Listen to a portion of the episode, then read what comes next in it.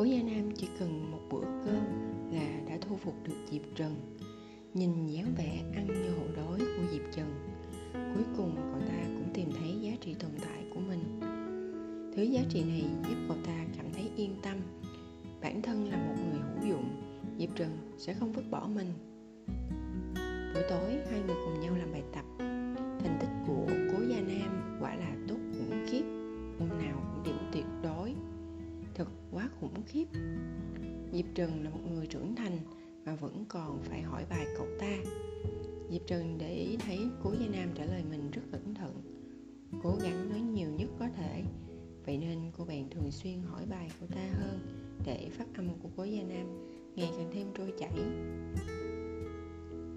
Hai người bắt đầu tháng ngày làm đôi bạn cùng tiếng, cùng đi mua đồ ăn, cùng nhau làm bài tập, hưởng thụ hạnh phúc sống chung trong một kẹp. Diệp Trừng không dám thay đổi Cố Gia Nam quá nhiều, sợ bị người khác phát hiện.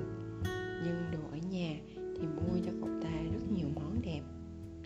Nhìn Cố Gia Nam mặc quần áo đẹp đứng trong bếp nấu cơm, Diệp Trừng cảm thấy um, hạnh phúc, hạnh phúc siêu cấp. Trai đẹp, đồ ăn ngon, cuộc đời cô đã bị viên đạn bọc đường này bắn phá hoàn toàn. Ký chủ, hệ thống bình tĩnh nhắc nhở, có phải cô quên mình tới đây làm gì rồi chăng? Quên rồi, tôi không nhớ đâu, tôi chỉ muốn vừa ăn cơm vừa nhìn Cố Gia Nam, ngồi ăn cơm cả đời cũng được. Hệ thống ba vạch. Ký chủ không có chí tiến thủ như vậy đúng là mới gặp lần đầu. Nhờ một tháng chăm sóc chu đáo, da vẻ của Gia Nam bắt đầu hồng hào hơn, có da có thịt hơn, không còn xanh xao, gầy guộc như trước nữa. Vào lúc này, một bóng rổ của trường cũng bắt đầu. Diệp Trừng cực kỳ thích xem dáng vẻ các cậu trai đổ mồ hôi trên sân bóng rổ, nên thường tranh thủ ra sân xem và cổ vũ cùng mọi người. Chu Ngọc Thừa là đội trưởng đội bóng rổ, vốn đã đẹp trai sẵn, lúc chơi bóng rổ lại càng thêm hấp dẫn hơn. Lúc Diệp Trừng và mọi người cùng xem Chu Ngọc Thừa chơi, tuy đối phương mới chỉ là một thiếu niên, nhưng kết hợp với cảm xúc sẵn có của Diệp Trừng, thực sự Diệp Trừng chó háo sắc không khỏi cảm thấy đối phương vô cùng ngầu, ngầu phù đối luôn. Giống của Gia Nam vậy, người nào cũng ngầu. Diệp Trừng cùng đám con gái trong lớp họ hét ầm ĩ. Mỗi lần Chu Ngọc Thừa lên bóng ném trúng rổ đều được hoan hô vang dội. Dựa vào thực lực siêu phàm về cổ động, Diệp Trừng nhanh chóng kết bạn với đám con gái cùng lớp. Trong đó, chơi hợp nhất là Phương Hiểu, đều là chó háo sắc, một ruột với nhau. Phương Hiểu là chó háo sắc cực kỳ chuyên nghiệp, chỉ cần nhìn một cái là liền tia ra được chỉ số nhan sắc bị vẽ hoài vùi lấp của Cố Gia Nam. Câu đầu tiên cô nàng trao đổi với Diệp Trừng là: Chu Ngọc Thừa đẹp trai nhỉ? Phương Hiểu hỏi tiếp: Cố Gia Nam đẹp trai nhỉ? Diệp Trừng gật đầu lia lịa. Sau đó Chu Ngọc Thừa ném bóng trúng rổ. Phương Hiểu và Diệp Trừng hét ầm lên: Á, đẹp quá, đẹp quá. Thẩm mỹ tương đồng đã kết hai người trở thành bạn đi vệ sinh. Bạn đi vệ sinh có nghĩa là có quan hệ mà đến đi vệ sinh cũng phải kéo nhau đi cùng. Ngày ngày hai đứa cùng hẹn nhau đi xem Chu Ngọc Thừa chơi bóng.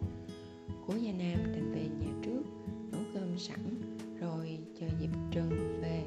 Nghe Diệp Trừng kể đẹp trai quá, Chu Ngọc Thừa chơi bóng thật đẹp chết mẹ luôn. Cố Gia Nam cảm thấy rất có nguy cơ. Cậu ta cũng không biết cái cảm giác nguy cơ này từ đâu mà có. Có lẽ là giống cái cảm giác khi người lớn thổi phòng khen cô nhà người ta vậy. Cậu ta để bụng nhưng không cách nào giải tỏa được. Vậy nên mỗi khi Diệp Trừng đi xem Chu Ngọc Thừa chơi bóng, cậu ta bèn âm thầm tập luyện ở cái sân bóng bỏ hoang ngay bên cạnh. Rất nhiều việc đều phụ thuộc vào thiên phú. Kiểu người thiên tài như Cố Gia Nam, cho dù là học chơi bóng cũng nhanh hơn người bình thường. Chẳng bao lâu sau, trình độ của cậu ta đã vượt qua đại đa số mọi người. Sau đấy, trước một trận bóng rổ, lúc Chu Ngọc Thừa và đám con trai trong lớp đang lập đội để chơi, Cố Gia Nam liền xuất hiện trên sân bóng. Cả lớp đều bị bất ngờ, bởi vì tất cả mọi người đều biết Cố Gia Nam là đứa chẳng chơi với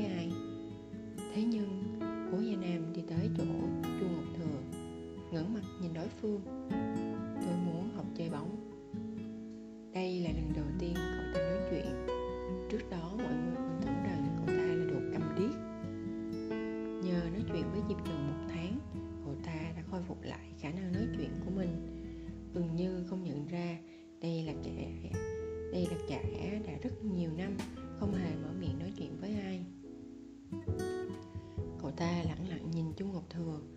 Đối phương giật mình, đứng một lúc rồi tỉnh trí lại, ra dáng đội trưởng bảo: "Hoan nghênh cậu." Chu Ngọc Thừa và bọn con trai bắt đầu chơi bóng. Cứ tưởng Cố Gia Nam sẽ không chơi nổi, ai mà ngờ Cố Gia Nam vào chơi một cái đã vào ngay hàng cao thủ. Đón bóng, truyền bóng, đánh úp, ngăn cản, chặn bóng, lên rổ, không chiêu nào không chơi được. Động tác hết sức nhuần nhuyễn, hoàn hảo, phong độ đẹp mắt. Không giống kiểu luôn luôn tươi cười thân thiện của Chu Ngọc Thừa, Cố Gia Nam lúc nào cũng lạnh lùng, vậy nên trở nên rất ngầu trên sân bóng, khiến cho toàn bộ đám đứng xung, đám xem xung quanh liên tục hỏi ầm ĩ. Vốn Chu Ngọc Thừa đã là một cỗ máy hút fan khổng lồ, giờ có thêm Cố Gia Nam, mỗi khi cậu ta phô diễn tài năng là lại khiến người xem được một phen lóa mắt. Mỗi lần lớp một của họ luyện tập, đám con gái đều mang kính hết cả sân. Mới đầu, Cố Gia Nam còn chưa theo kịp được Chu Ngọc Thừa, nhưng dần dần sau nhiều lần luyện tập, đến hôm đi thi, hai người đã thành hai nhân vật chủ lực của đội.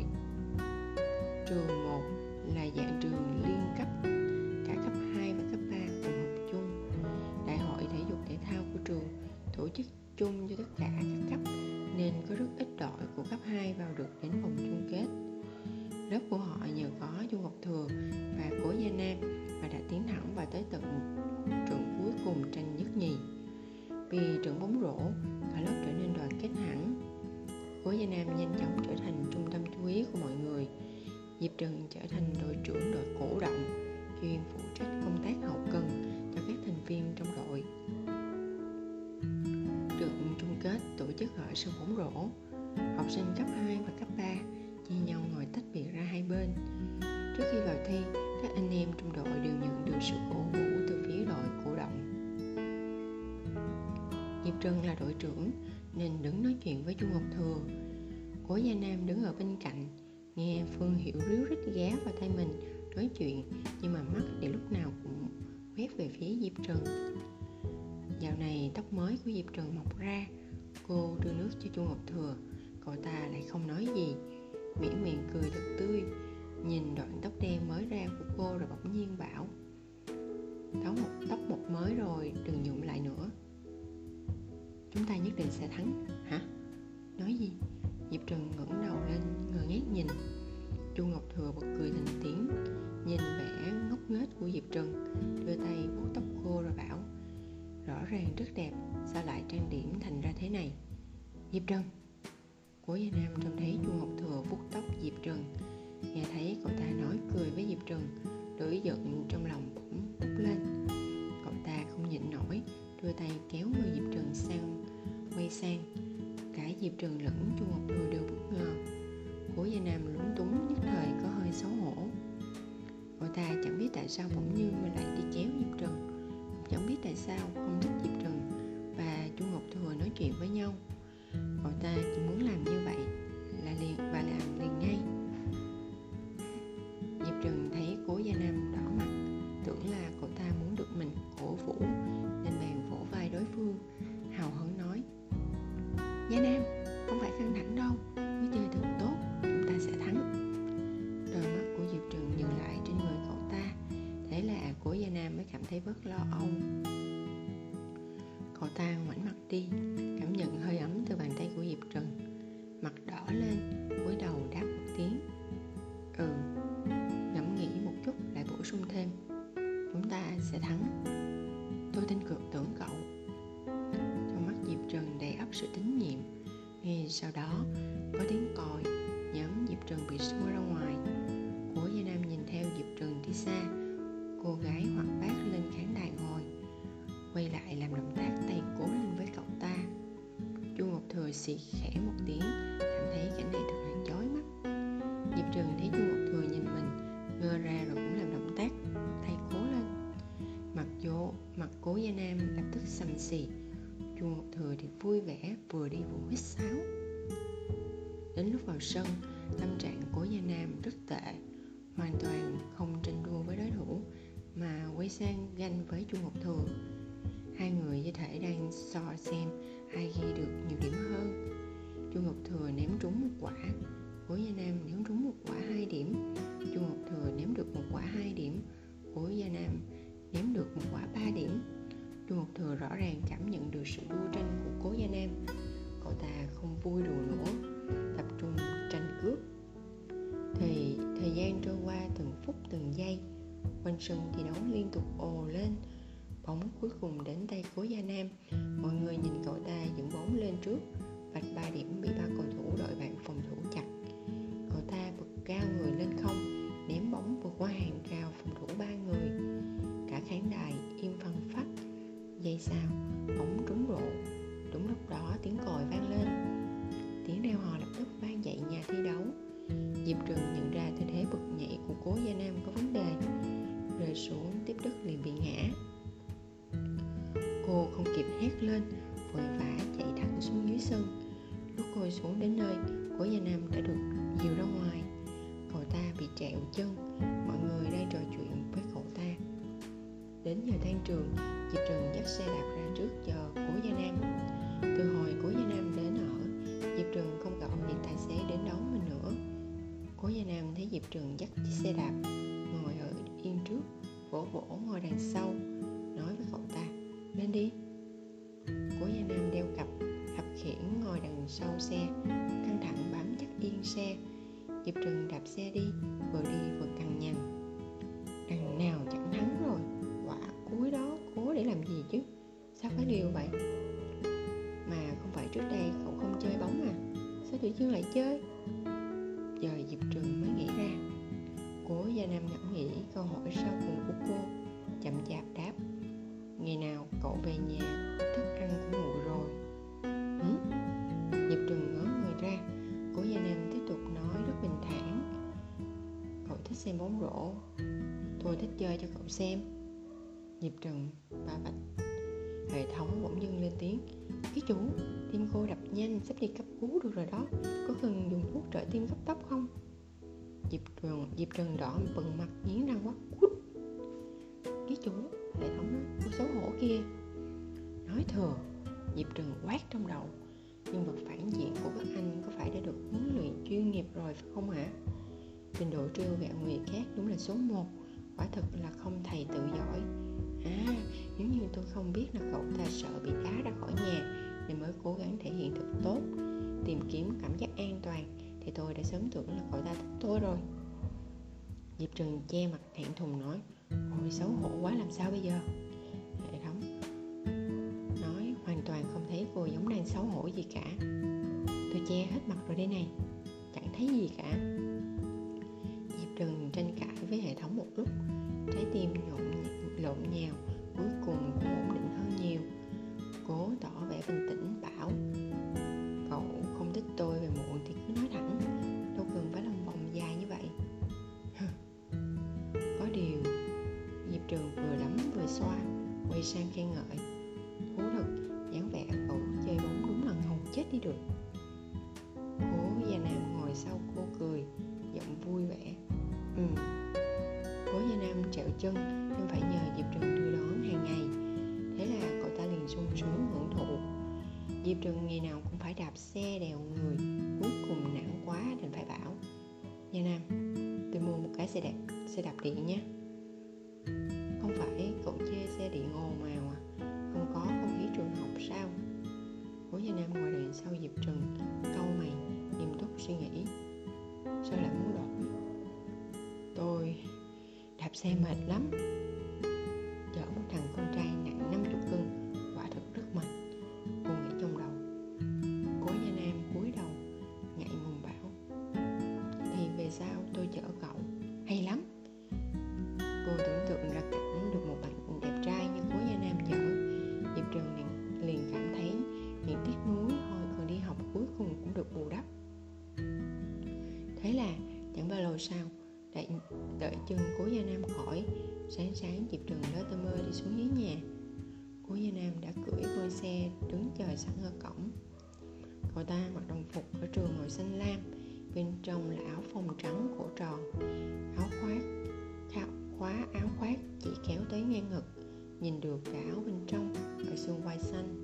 Tay áo sắn lên, cơ bắp cân đối, da thầy trắng bóc, đeo tai nghe Diệp Trừng mua cho cậu ta, chăm chú luyện nghe tiếng Anh. Tóc cậu ta dài thêm được một ít, Diệp Trừng bèn lôi đi cắt. Mấy sợi tóc ngắn phủ xuống trán, khuôn mặt cậu ta chìm trong ánh nắng buổi sớm mai. Nghe thấy tiếng người ra, cậu ta quay đầu nhìn, đôi mắt trong như ngọc tập trung nhìn cô. Lên đây đi, cậu ta hất cằm, tôi chở cậu đi. Hãy đóng. Diệp Trừng không kìm nổi bước chân, bất giác trèo lên yên sâu. Quả thực cảm động suýt khóc. Đời này không ngờ tôi lại được một bạn đẹp trai như vậy chở đi học, giận bất chết cũng không nối tiếc. Tôi đặc biệt cảm ơn hệ thống các anh đã cho tôi cơ hội này. Ký chủ, có phải cô đã quên sạch sẽ mình tới đây để làm gì được không? Cứu vớt hòa bình thế giới gì nữa? Diệp Trừng ngồi yên lên sau xe, bám chắc vào yên trước. Cố Gia Nam trông thấy cậu ta biết rõ ngồi giữ yên trước rất khó chịu, bởi vì cậu ta đã ngồi như thế rất nhiều ngày rồi. Thế là cậu ta bèn nói, cậu có thể vịn vào tôi, không sao cả. Ồ, Diệp Trừng bề ngoài thì hơi ngại ngùng, chứ thật ra trong lòng đã nở hoa. Cố Gia Nam cho xe lăn bánh, Diệp Trừng vịnh vào người cậu ta, trong lòng cười như con dở. Cái chủ bình tĩnh nào. Không, tôi không bình tĩnh được. Vui là vui ghê, tung hoa. Được trai đẹp quan tâm chính là mục tiêu theo đuổi suốt đời của chó háo sắc. Ta đây. Ký chủ, nếu cô không tự bình tĩnh được, người sẽ tiêm thuốc an thần. Diệp Trừng, ba vạch. Hệ thống thở vào nhẹ nhõm. Ôi thật quá ồn à. Cô ngồi yên, hệ thống thở vào muốn biết. Diệp Trừng rầu rầu hỏi Cố Gia Nam, có phải tôi thật sự ồn ào lắm phải không? Cố Gia Nam không quay đầu lại, đáp nhẹ tên. Tốt lắm mà. Dù sao cậu ta đã nói rồi. Hệ thống nghe Cố Gia Nam nói, thấy bèn suy đi nghĩ lại, nghĩ ra thì suýt nữa thét lên.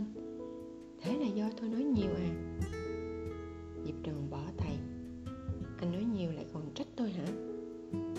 Hằng ngày hai người giống như đang yêu đương lén lút vậy, cùng nhau đi học, cùng nhau tan trường, ở trường thì tách nhau ra như không thể quen. Chẳng mấy chốc kỳ thi cuối kỳ đã đến. Đêm trước ngày thi đầu tiên, Cố Gia Nam và Diệp Trừng cùng nhau ôn bài. Cố Gia Nam đã sớm học như học nhuyễn nội dung được học, ngoảnh đầu sang để Diệp Trừng vẫn đang, đang tập trung học bài, không nhìn được bảo, nếu tôi thi tốt có thể được yêu cầu một việc phải không? Ơ, à, Diệp Trừng tròn mắt, cậu muốn gì? Nếu tôi đứng đầu toàn khối. Cố Gia Nam mấp máy môi, chúng ta đi xem phim được không? Xem phim? Nam thần hẹn tôi đi xem phim. Ánh mắt Diệp Trừng trông rất ngay thẳng. Cố Gia Nam sợ cô hiểu lầm, bèn nói chặn, Tôi, tôi chưa đến rạp. Ồ ồ ồ, Diệp Trừng nhanh nhẹn gật đầu, được thôi. Có câu nói này, Cố Gia Nam mới thấy yên tâm. Hôm sau đi thi, một tuần sau thầy giáo trả kết quả thi. Cố Gia Nam xếp thứ hai, Chu Ngọc Thừa đứng đầu. Xem điểm cụ thể, Cố Gia Nam thực ra đã gần như đạt điểm tuyệt đối rồi, nhưng điểm của Chu Ngọc Thừa là điểm tuyệt đối. Cố Gia Nam không nói lời nào, không hề nhắc lại chuyện đi xem phim. Thế nhưng Diệp Trừng vẫn cẩn thận đi chọn phim, lựa một phim hoạt hình tình yêu của Nhật. Diệp Trừng cảm thấy nó cực kỳ thích hợp để bồi dưỡng tình cảm của hai người. Tranh thủ lúc Cố Gia Nam cùng Diệp Trừng đi siêu thị mua thức ăn, Diệp Trừng giả vờ hỏi bâng quơ, Gia Nam ơi, lần này cậu thi không tốt nhỉ? Cố Gia Nam bỗng thấy căng thẳng, nói khô khóc, lần tới tôi, nhưng tôi không để ý đâu. Diệp Trừng thấy cậu ta căng thẳng bèn bật cười, thấy hài tâm bé trong túi ra quơ quơ.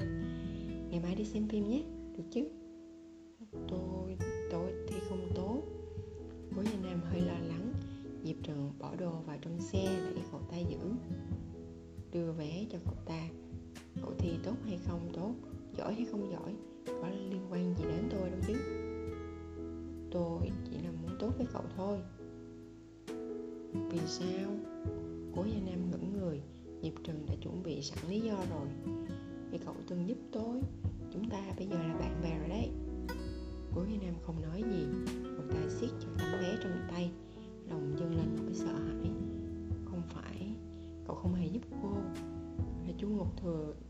ta? Cậu ta giống một thằng ăn trộm đã đánh cắp thứ vốn nên thuộc về Chu Ngọc Thừa mới phải.